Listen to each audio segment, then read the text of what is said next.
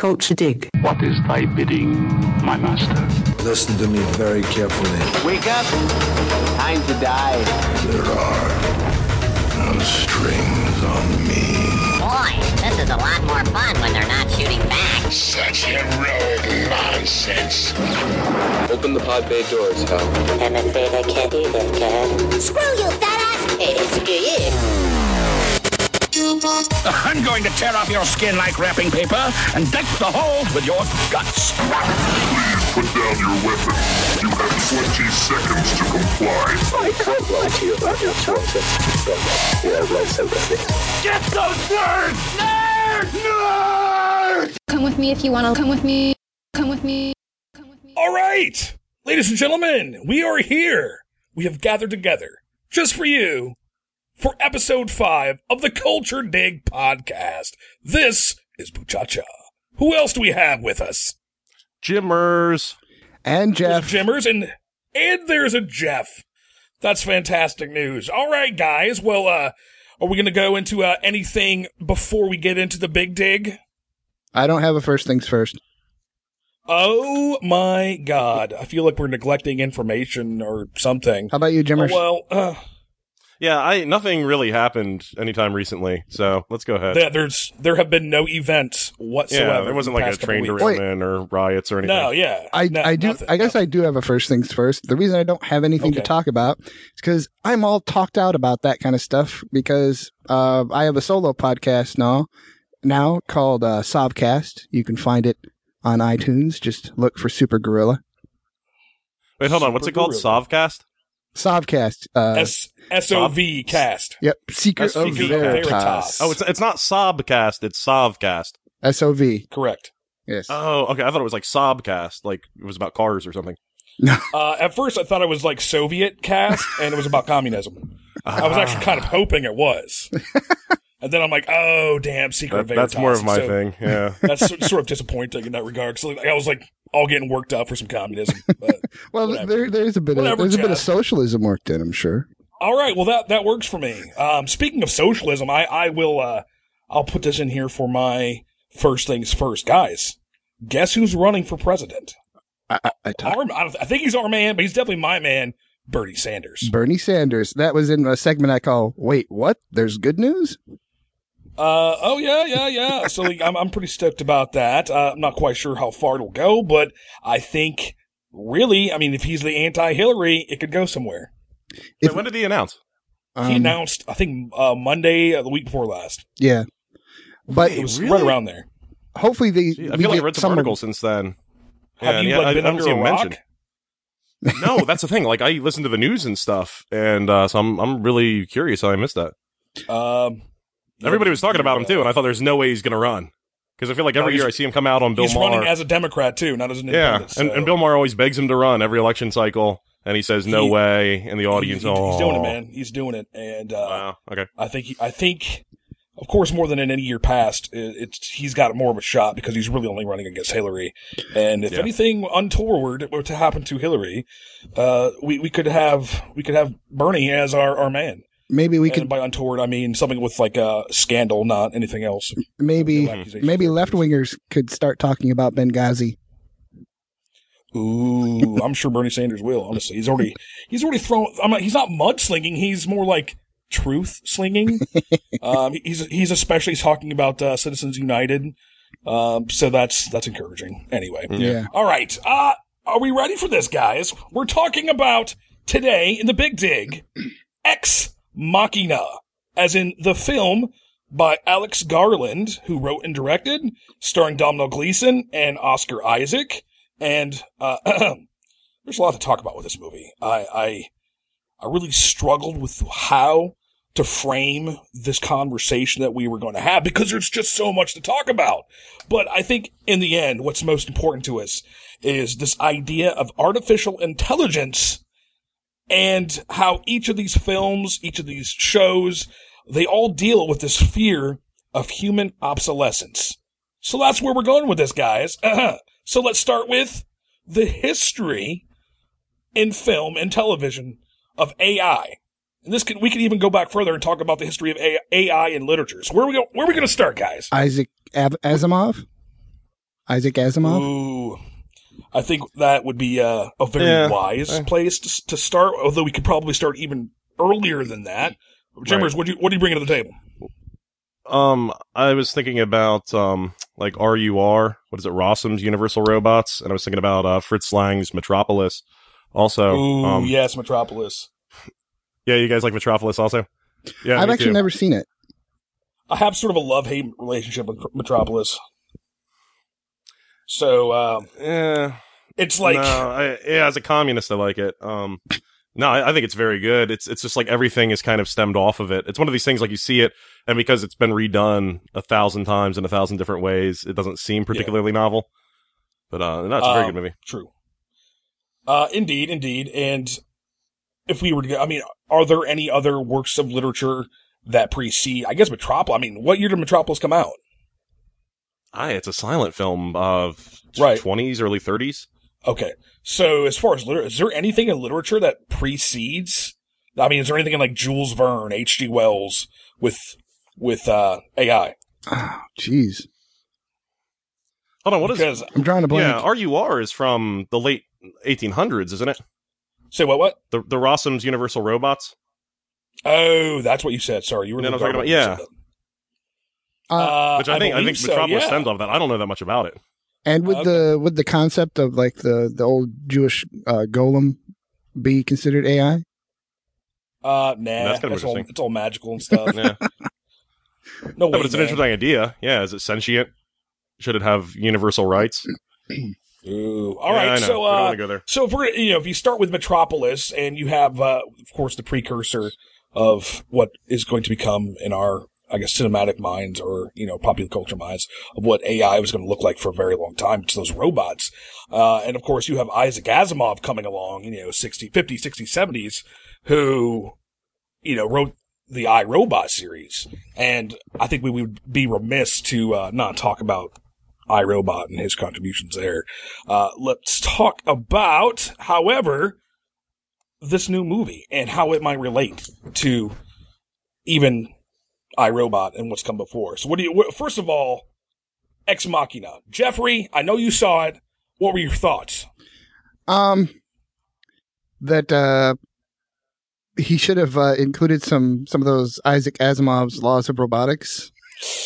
Ooh, You know what? I, it's really funny you bring that up because you're not the first person who said that. I don't know. Was it you, Buchanan, who said the same thing? yeah, probably. I was talking. I was explaining Uh, this to somebody, real- and somebody was quick, like, "Why didn't they on. include Asimov's universal laws in this?" Uh, because Oscar Isaac was drinking too much. Well, here's um the thing though. like, if anybody's actually read Asimov, like the entire thing is they give the robots the three universal laws to restrict them, and then like the rest of the books are about how they figure out ways to violate them because they don't make any sense.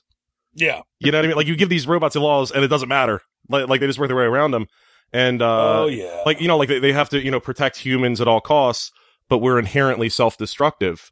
So then you have to kill humans to fulfill that law.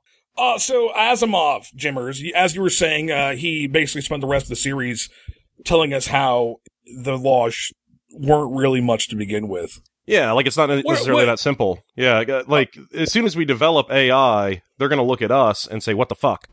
And even if we have these laws, there are going to be these loopholes and workarounds for them because they're going to re- like we're inherently self-destructive.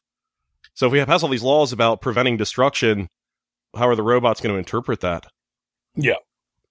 Well, Uh, they need a second. They need a, a, a primary brain and a secondary brain, and the power source needs to be tied into that secondary brain. And basically, all decisions need to be run through the secondary brain, which cannot be altered. And then Yeah, back. you've read up on this or something. No, I just thought about it. So basically, they're Oh. a Stegosaurus. And if if that's tampered with or altered in any way, it fucks with the power source and they power down. Ooh, That's my idea like anyways. A, a kill switch. Asleep. Interesting. Interesting. All right. Uh, so as far as the film goes, Jeffrey, what'd you think? Um, I thought it was good. It was um, it was compelling. Cool. Uh, Jimmers, I know Yeah, you I- got I was a lot, lot really- to say about this. Yeah, I, w- I was really excited in advance for it, and then I saw it, and I feel like walking out of the theater, I was kind of like, eh. And then I thought about it, and each day it kind of got better in my mind until about like a week or two later, I feel like it finally clicked and I got it. You know? Yeah. It was one of those right, things, and I read up all these articles on it. And uh, Alex Garland was talking about how like he at all costs didn't want to make an idea film because idea films never work. I'm like, what, what does that even mean? Because I, I feel like I watch this and I'm like, that's an idea film. If he's trying not to make an idea film, he done screwed up.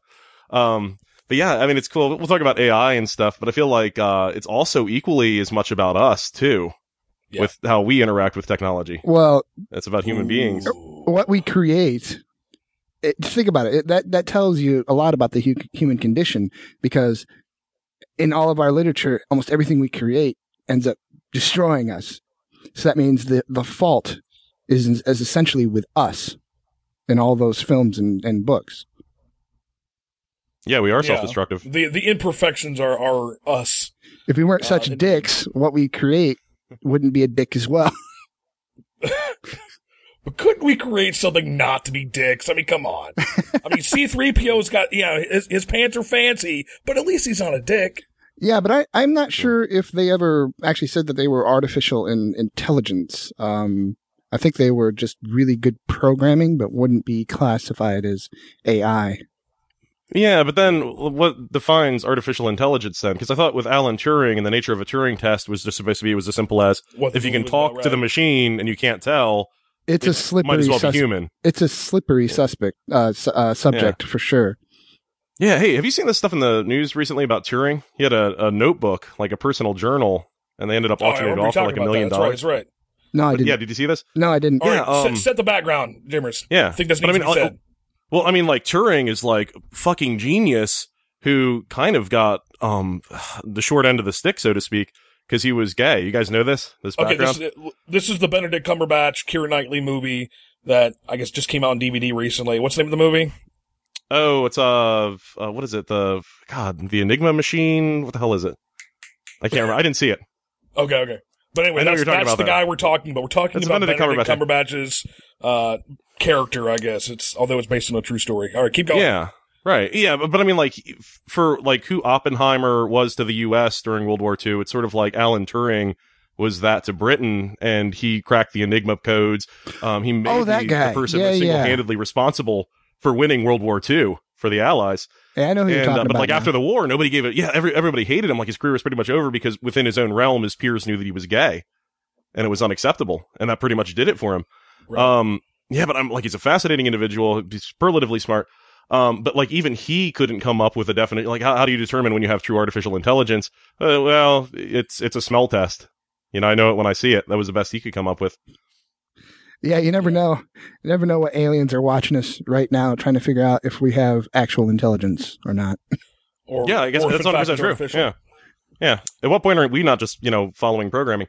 Um, yeah, but I think it was interesting. I saw a thing with Chomsky within the last few months, and he was talking about how ridiculous like, we're having this kind of dialogue starting to. I mean, not not everybody in the world. Everybody in the world is talking about Kim Kardashian's ass, but you know, we're starting to have this conversation about artificial intelligence and uh, about um, you know, how are we going to relate to these machines in the future? How are we going to interact with them? Should they have rights?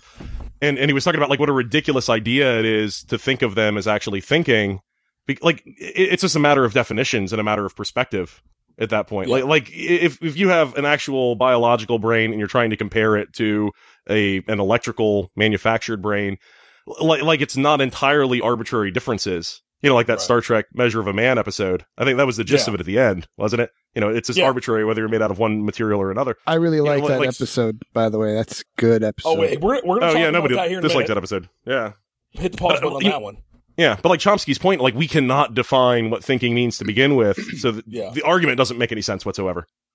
All right. Uh, as far as okay, I okay. It's interesting that Star Wars is sort of the you know I would argue in fact that the droids Star Wars are in fact artificial intelligence in the very on a very basic level. And if you want to talk programming, yeah, I mean everything's programmed. Uh, Yeah. But it's interesting that the, for for the most part, there's a very negative portrayal of humanity's inter- interaction with artificial art artificial intelligence. I mean, let's go ahead and launch into the you know the more recent portrayals in cinema pop culture, and you have Terminator, right? And you have Yeah. Blade Runner. Uh, and those portrayals, of course, are uh, extremely well in, ter- in Terminators, especially, is extre- extremely negative. and I And, Yeah. I course- just watched Blade Runner again for the first time in like probably almost 20 years. Oh my god, which version did you end up watching? The theatrical release, the one with the sub, uh, the the uh, monologue, Voiceovers? Yeah. yeah. which Oh man. the I think Yeah. the the version I saw um before that was the one without the monologue, Okay, okay. and I think that's why I actually like the one with the monologue better, no matter what anybody else says, because The during during those shots, I remember like these long kind of here. Look at this as we move slowly from this point to this point, and look at this. It's futuristic and neat, and look at this. How- ah, uh, What? Jimmers, What? what, what was the first version of, of Blade Runner you ever watched? Oh me? Yeah. I saw the theatrical one, and then it was several years, and then I saw the director's cut. Oh, And. I Okay. yeah I like the director's cut. I feel like it gives you a lot to talk about. But um, this is one of these things where I want to go back and watch the theatrical. It's been so long because I feel like it was Yeah. less obvious. Like when the guy finds the origami unicorn at the end, Right. it's like oh you know holy shit Harrison Ford is a skin job. Like you know what I mean? Like it slaps you in the face. Like it's pretty odd. I mean, are there any other possibilities than that? I think it's it's pretty apparent that's what the message is supposed to be. Ah, yeah, yeah. As opposed to the theatrical one, you know, like you have to sit there and argue. Uh, yeah. Well, okay. How Wait, old who were is you the skin job? Who is the skin job? Harrison Ford, the Blade Runner. Deckard is Really? Yeah. Decker. Really? Yeah, because he has the unicorn dreams, and they find the unicorn at the end. He finds the origami unicorn That in the he's supposed to apartment. imply because they're inside his head. Yeah. Huh. I Oh. I didn't get that from the theatrical release. Uh, yeah, that's the thing. Like, well, Yeah, well, yeah, that's what we're saying. Yeah, the theatrical one that's left out. You know, it's left to your Ah. imagination. Okay. Uh, so um, I- we're getting, people- we're getting a little theorized sidetracked. I. I see a podcast about Blade Runner in our future. Okay, Uh, okay, anyway, uh, the replicants, of course, they have you know a shelf life and, and they go bad, and uh, they're basically slaves, and that's very much how I, Robot portrays them as well. What I don't think Uh, they really went bad. I think they, they after four years or so they would just come to their senses and realize they're being fucked over. Well, no, Oh, like, I'm- like they actually are supposed to like die. Like they're supposed Yeah. to have a, Yeah, well- an expiration date. Like they just But but remember the reason they fall apart. the reason they built in that ex that expiration date was because they because after that because around the four year mark they Oh, were I see de- what you're saying. they were developing emotions, and once you develop emotions, it's really hard to be a slave after that point. Oh yeah.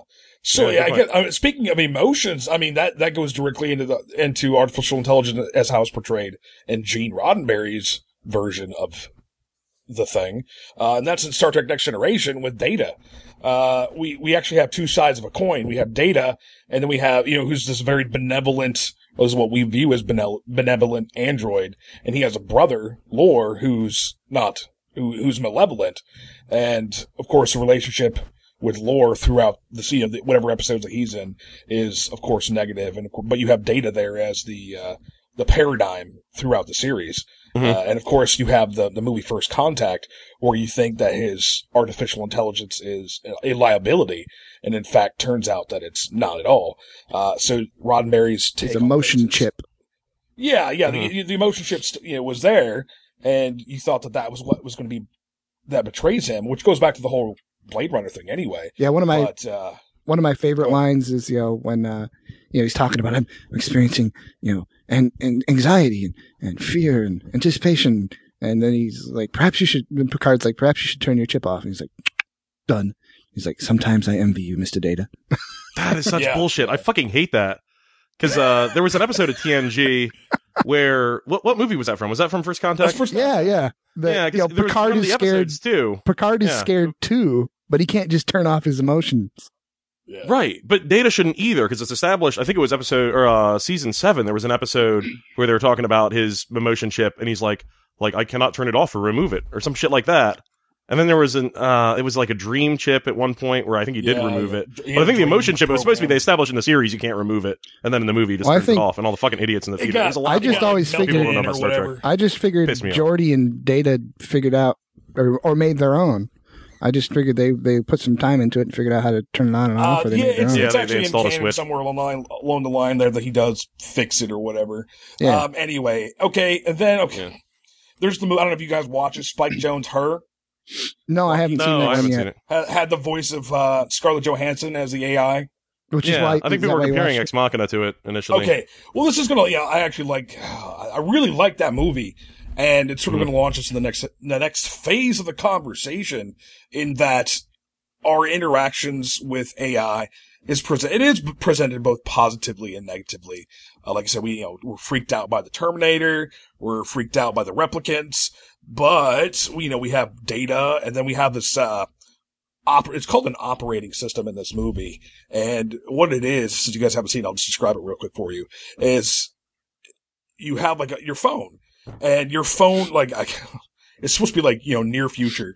Uh, your phone is basically your life anyway, and so essentially he's got this earpiece in, and he's talking with his computer th- throughout the course of the movie, and they fall in love and try to have this relationship.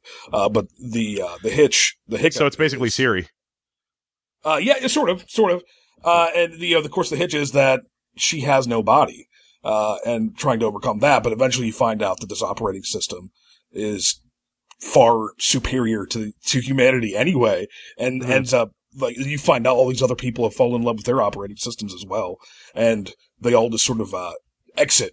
It has a very, uh, uh, I don't know if you guys are familiar with Childhood's End by Arthur C. Clarke, but it has that kind of ending where they, they've outgrown the human race and are ready to move on to something else. And that's where that finishes up and everybody's left to interact with themselves. Yeah. Well, the I wonder 'cause Japanese, the Japanese whole plan for for robots is uh, probably, and I think, don't worry, we'll just program them to like sex. That's all. Speaking of Japanese robots, I know I sent it to you, Jimmers. Uh, did you see the article about the uh, newest version of a robot that was made in Japan? Yeah, yeah. I heard by about this on NPR too. Yeah. You mean that? Uh, Jeff, did you see this? you mean that kind of creepy lady where it's you know getting Oh. close to that uncanny valley? Oh, yeah, that's that's actually where where we're probably gonna have to go with this. Uh, the I know what you're talking about. I think it was called like Rip Ripley or something like that. Uh, and she does look very creepy because she's still not past that you know theoretical threshold of the the uncanny valley. And But uh, to there was a- anybody who was a doesn't new one that they revealed. to anyone who doesn't know what the uncanny valley is, it's uh it's like if it looked like a robot, it it's it's not that weird. But when it looks almost human but not quite human, it kind of freaks us out a little bit. You know, yeah, yeah. So like. C3PO is fine, but once you get to, uh, they, they actually talk about this in CGI too. It's like why a lot of these CGI movies don't do very well, like Polar Express. We're like, oh shit, that looks like Tom Hanks. But, But that's creepy. Tom Hanks. Yeah. But creepy It Tom creeps Hanks. the fuck out of people. No, they, there's this new robot that they were talking about on NPR the other day. And, uh, I'm not going to say it's past the uncanny valley by any stretch. Uh, I think it's a lot closer. What do you think, Jimmers? Yeah, um, God, uh, it's getting there. But I, I, I want to say, I think with like the technology, it's not just like the robots are going to look like humans. I, I think we're going to look like robots too. Uh, this is what kind of what I got out of Ex Machina. Like, it, we have like all these binaries, like real versus fake. You know, like is is Ava in Ex Machina real or is she artificial? Um, Yeah. and I think like they're starting to collapse because think how many people do you see walking around with a Bluetooth thing in their ear, or at the Yeah, very yeah. least they have their phone in their pocket continuously. Like like they don't even use their own mind as a receptacle for knowledge anymore. They just pull out their phone and think about you know what just came out. And Well- what just came out? Well, you know me, I have an I have an auditory prosthetic. My iPod. Oh yeah, you're you're always Yeah. attached. so you're kind of a cyborg. You are. You're kind no, of a but cyborg. uh, I see. I guess when we came out of the theater, because Jimmers and I actually saw Ex Machina together. Did we see that together? Was that you yeah, and we me? saw it together. Did you Okay. hold Yeah. hands? Uh, Share a drink? Uh, no, but we shared popcorn. anyway, uh, what had happened was, what happened was, uh, you know, I, I'd expect, I'd go, I'd gone in this movie thinking, you know, like, oh my God, my mind's going to be blown. And I had the exact same response that Jimmers had walking out, where it's like, eh. But it's one of those movies, the more you digest it, the better you feel about it, or I should say the better and the worse you feel about it, because it does deal with these issues of human obsolescence. And it sort of, it reminds me of the, uh, Battlestar Galactica, the, the revamp of the show, where, you know, these Cylons are just purely mechanical, and eventually they crossed over and you, they're indistinguishable from humanity. yeah. And Yeah, I, this makes like, me wonder I- about in Blade Runner too with the skin jobs because like it's never really clear. Are they robots or are they like biological material as we think of it that's been like somehow assembled Yeah. or manipulated? Like you- like you don't know what's inside of a skin job. Or I, a w- replicant. I wondered if it was kind of a, you know, instead of a carbon based, like uh, silicate based, but still, you know, they, t- they, Yeah. they didn't they mention DNA and, and things like that? Yeah, well, I, I always imagined they were like straight up robots, or or clones. I, I don't think I was quite sure the very first time I saw it. But then like there's one part where they go into the the guy's lab and he's like making the eyeballs. Yeah, yeah. You know? definitely you definitely get the sense that the replicants are programmed. I, uh, I think they were They're, they're parts. I think they were probably silicate based, kind of a silicate based life form because Yeah. they, Yeah. The, they the cold didn't bother them, the heat didn't bother them. If they'd have been that- made from from carbon based, the heat and cold Hmm. would have bothered And them. that goes better with what what's going on in Ex Machina as well when he talks about the you know the AI brain and it's not a circuit board. I mean, when you get to that level of processing and capacity, uh, as much as we've come, as far as we've come in our ability to shrink capacity, I don't think that there's anything that we have currently out there right now as far as circuitry goes. Jim, you're probably more of an expert in this than I am. Uh, Yeah, I kind of am. an Yeah. artificial, artificial intelligence. So I love the fact that they just sort of jumped over that by saying, "Hey, this is the the new brain." You know what I mean? Like, Yeah. you, you almost have to figure that whatever's coming in this AI field, this Hmm. is what it's going to be like. They didn't say the phrase positronic net, but they have hold. He holds out the brain, and I'm like, Oh, oh, look, true. a positronic net. Like shrug, like all right, I got it. Yeah, yeah, yeah. So yeah, but, uh, there are little things about it. This is what I'm talking about. Like when I first saw it, that you know it didn't quite click because then you think about like little things over the course of the film. Because you remember like how do they program Ava? How do they they charge up the positronic net with its Yeah. initial human replicating programming? And it's supposed to be like it's based off of all of our search patterns. She bases her facial expressions off of tapping into people's cameras on their electronics and looking at humans Oh, interacting speak- and, and expressing speaking, emotions. spe- speak- speaking of the uh, the human like mannerisms, that's something that I noticed about this robot that they that they just started talking about in NPR was like the the uh, the eyes. Did you see that? Like you No, know it's not real, but the Oh, oh, movements yeah, yeah, around yeah. the eyes, I I thought that was superb. I'm like, oh, sh-. like you you could almost tell that this shit is coming down the line. It may not happen the Yeah. next 20, 30 years, but 50 years from now, this is a very real possibility. I'm gonna have to look this up after we're done because I haven't seen it yet. Sounds pretty interesting. Oh yeah, just just go to npr.org, type in robot. I think it's one of the first things that comes up. Yeah. Uh, anyway, okay. Uh, so speaking of where to go in the future for this, what do you think that this portends for human obsolescence? Well, how how spoilery are we getting with Ex Machina? Well, I think if people realize that we're actually talking um, you know, extensively about the movie, I think we should know that we are probably going to spoil some things. But Okay- okay. if we need to issue, a, if we're going to issue a warning to say, hey, let's step out for the next couple minutes, go ahead and say what you need to say. Ah. Uh, spoiler alert. Um, Okay. I'd I'd like to talk about the end and the motivations therein. Um, okay, yeah. so uh, yeah, I definitely think we should talk about that. Now, um, she left him basically Uh, to she didn't just leave presumably to presumably starve to death. to die in bitter agony. Um, do you think this was my reasoning why she probably did it? Um, she had been profiling him this whole time. Indeed, uh, yeah, assuredly. So um, she she knew that he would not be able to keep quiet about her killing him, killing the the creator guy. What's Right, his right. name? Uh, Oscar. Oh, Isaac. um, I don't K- hold on. No, it's uh, Nathan. Nathan's the creator. Yeah. Okay. So he knew that, that he he wouldn't be quiet about killing about her killing Nathan, and that he might tell the world what she is and what she's done based on her profiling of him. Um, or do you think her psychology is different than ours, and she just didn't give a fuck? Uh, that's where I think it's open to both. interpretation, man. Yeah, like she she doesn't have any intrinsic empathy. So what's the point of keeping him alive? The, the only reason you keep him alive is because he's a, a fellow human being. And uh, but like pragmatically, like he's probably going to be running his mouth about, hey, check out this fucking robot, and that's going to be the end. Right, right. See, I was so I was curious about you know which one it was, and I know they leave Or- it up oh, to yeah. interpretation. Well, well, yeah. Well, like here's the question that I had. Was like, uh, I, she intentionally left him behind, and my question was kind of like, did she leave him behind because she? It was like a pragmatic reason, like I, I don't want him to spill the beans and ruin my future quasi-human life, Yeah. or was it like she didn't want him to be serving in the capacity of a partner in a relationship, kind of like holding her back?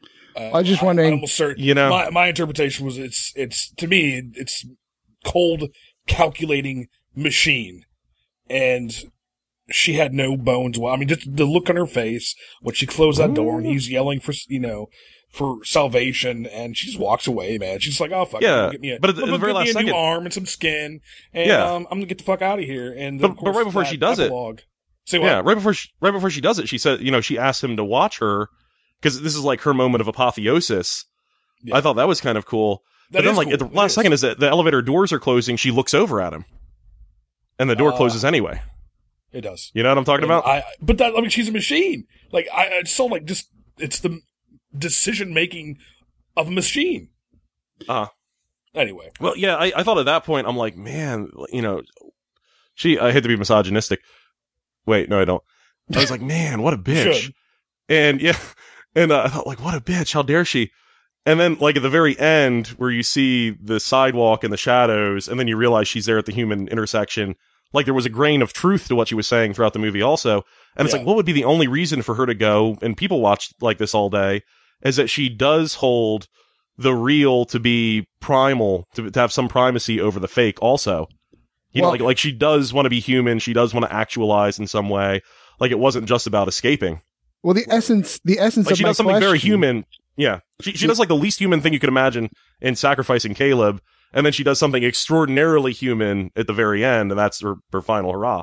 Well, Yeah. I, in my question, my my the essence of my question is, did she leave him there for a reason, or was she just being sociopathic, not caring? she just didn't care. Like that, that's my thing. I think, but here's the thing. I think the ending, like what Jimmers was saying is she, at that point in time, she doesn't care.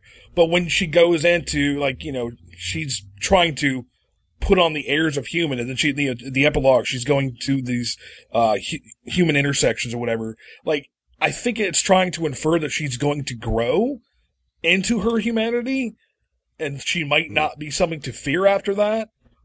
But Yeah. it's, I mean, obviously it's ambiguous on purpose to make us think about this.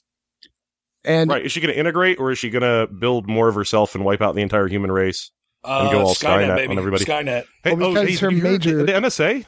Yeah, the NSA on the last couple of weeks. Did you hear about that? They broke one of their um, secret surveillance programs was codenamed Skynet. oh really? Yeah, I didn't hear about that. That's that's fucked up. I, I think it's their just their way of fucking with everybody. Yeah, I, I imagine the Um, meeting. They're probably laughing other and giving each other high fives. Yeah. Uh, yeah, yeah. Anyway, all right. So, uh, what do you think? The since we've already mentioned the, the movie and uh, our shows and other films and literature, what what do you think the future of AI is? I don't know, but I think we better all make three some of us are a bit, of, are a bit philosophical. science geeks kind of- here. Yeah, we, I think we got we have to make some like decisions about ethics now because um th- it kind of reminds me of Interstellar.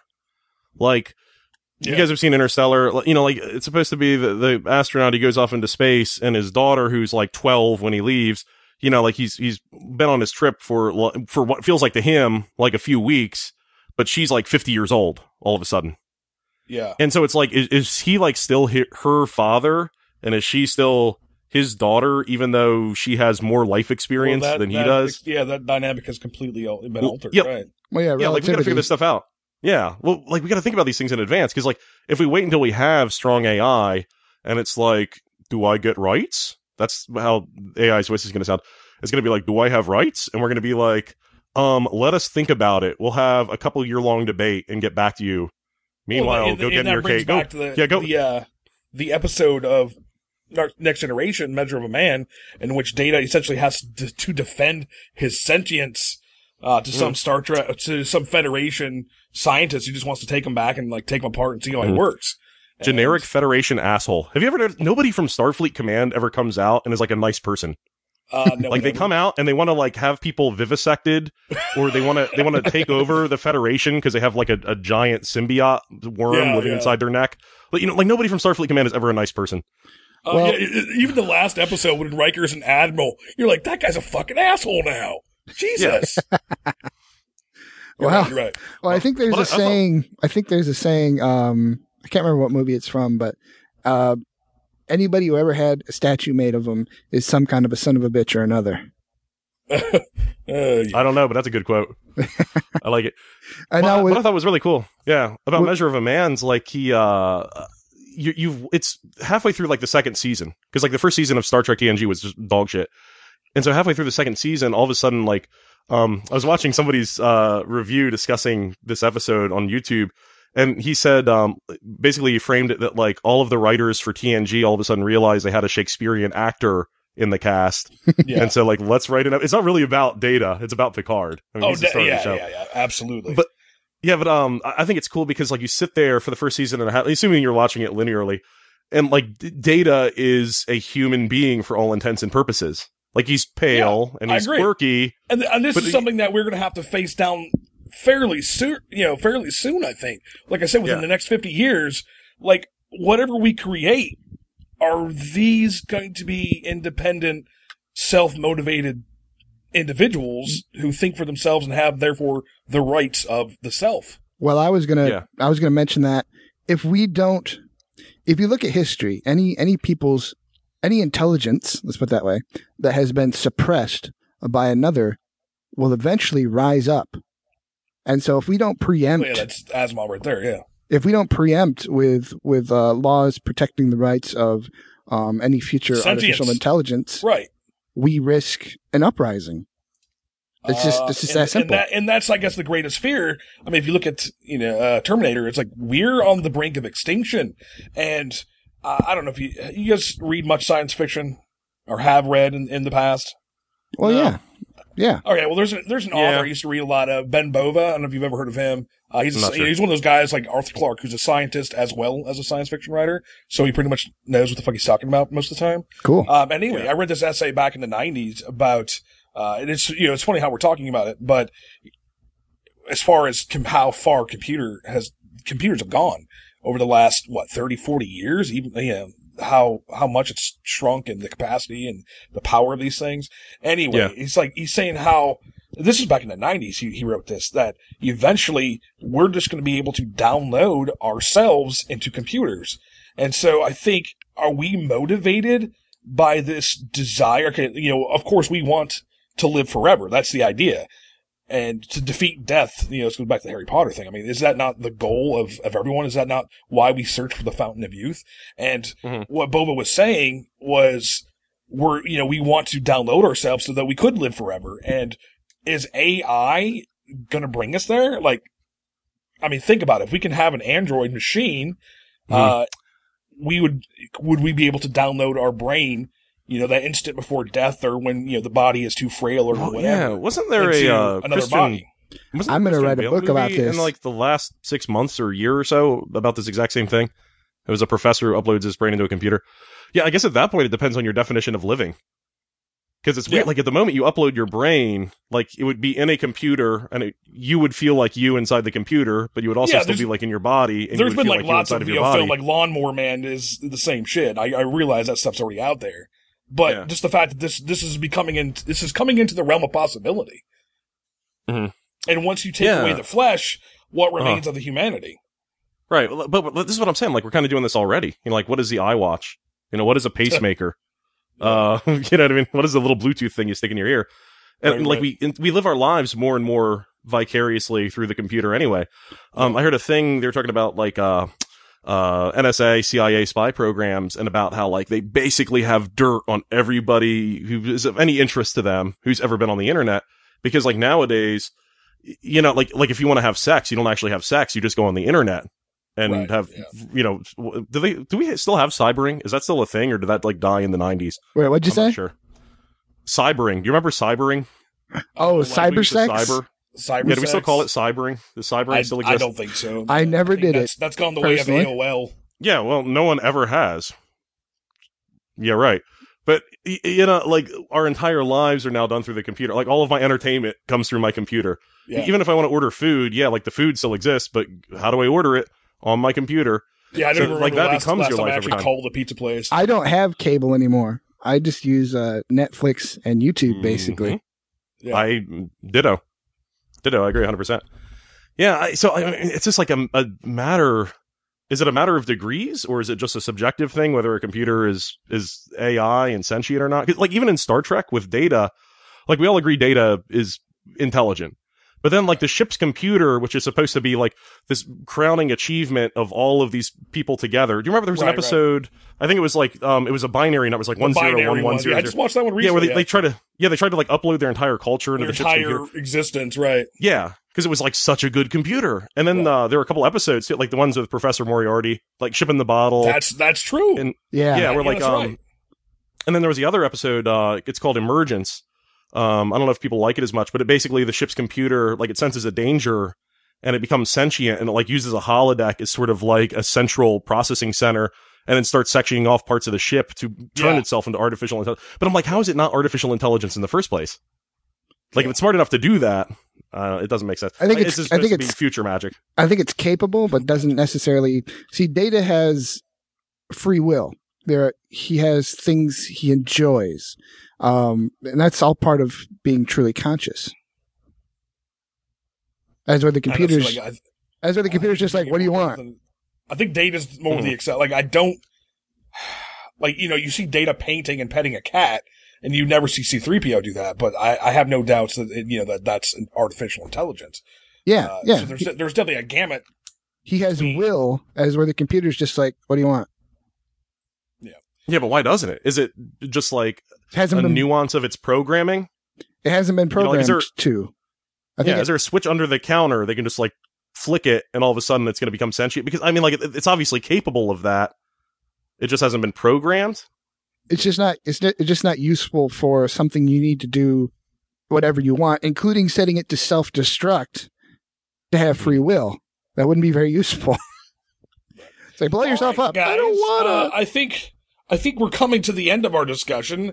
In that uh, we've talked about the movie, we've talked about some of our own ideas and interpretations of the movie, and we've talked about what is yet to come. Is there anything left to add about this AI and where we're going with it? um, I feel like it's going to be as hard to predict as anything. You know what I mean? Like, uh, where did we think we were going to be 50 years ago today? You know, like we thought we were going to have flying cars and shit. Yeah. And so I, I could see like us developing stronger and stronger, you know, like more advanced computers, and we never have this issue of a singularity or AI Yeah. emerging. I, I, I feel it's it's too hard to say, but at the same time, we have to do the thought experiment just in case. It's true. well like i said that, go like ahead. I, like I said uh, any of them need to have the, the two the two processor brain where the one is unalterable and controlled and connected to the power and um they the first AI should have um no or very limited bodies and shouldn't be like oh we have this brand new first level AI let's hook it up to the to the internet and see what happens. It's like no no no no. Yeah. it should be self-contained. You know like a baby like you know it has no idea what are, it can are you what it talking can- about like Terminator 3, where they're like, shit, we're kind of scared and we have this weird prototype program that we don't know anything about. And so the guy's like, run the command line and they just turn on Skynet for no reason. well it's like yeah. it's 'Cause like imagine something like that's going to happen. it's like let's people give this stupid. let's give this sentient computer access to everything Everything. like yeah. no, no, no, Uh, no. I shouldn't even have shouldn't even have a port for that yet. The next, where, where maybe my the next gen. with where my thoughts are with this is uh I think it might become more of a moral issue. I mean, we have okay, we're not quite there yet, but we're just about there. You've heard about these scientists in Russia who are trying to clone a woolly mammoth. You've heard about this, right? Oh, oh yeah, yeah, yeah. Yeah. Yeah, Okay. I mean, but for the most part, if you pull the scientific community, for those who are capable of doing this or are interested in doing this, they don't think it should d- should be done at all morally. Is this something that we're going to be facing down the line Well, we're just about there and we have to pull back the reins and say, is this something that we can morally do as human mm-hmm. beings? Can we, can, or, or is this just another way of having children? Is this And the new version of it? when it comes to woolly mammoth, kind of what's the point? We still Uh, have elephants. We still have elephants, and elephants are But they're not woolly, Jeffrey. God damn. yeah, but, but they're they're close enough. We're not going to answer any big questions by cloning it. It's like, oh yeah, Come on, yeah. don't. I want to see a dire, a dire, a real dire wolf at like a Game of Thrones theme park, man. Come on, God damn. but not too close. Not too not too close. All right, well, this is going to wrap up the big dig. So thank you for following us along. If you have any thoughts, ideas, questions, message us on the website culturedig.com, and we're out. Later. Later. You know what you've done? What daring! What outrageousness! What insolence! What arrogance! I salute you.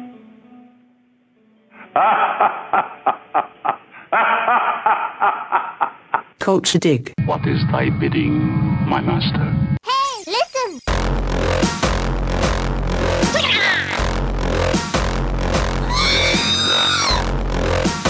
Oh, Captain. This landing is gonna get pretty interesting. Define interesting. Oh god, oh god, we're all gonna die? Perhaps today is a good day to die. Someone ever tries to kill you, you try to kill him right back. Control, control. You must learn control. We are controlling transmission. Captain, incoming message. Also, I can kill you with my brain. Make it so. Culture dig. Oh, God. Oh, that feels so amazing to say out loud.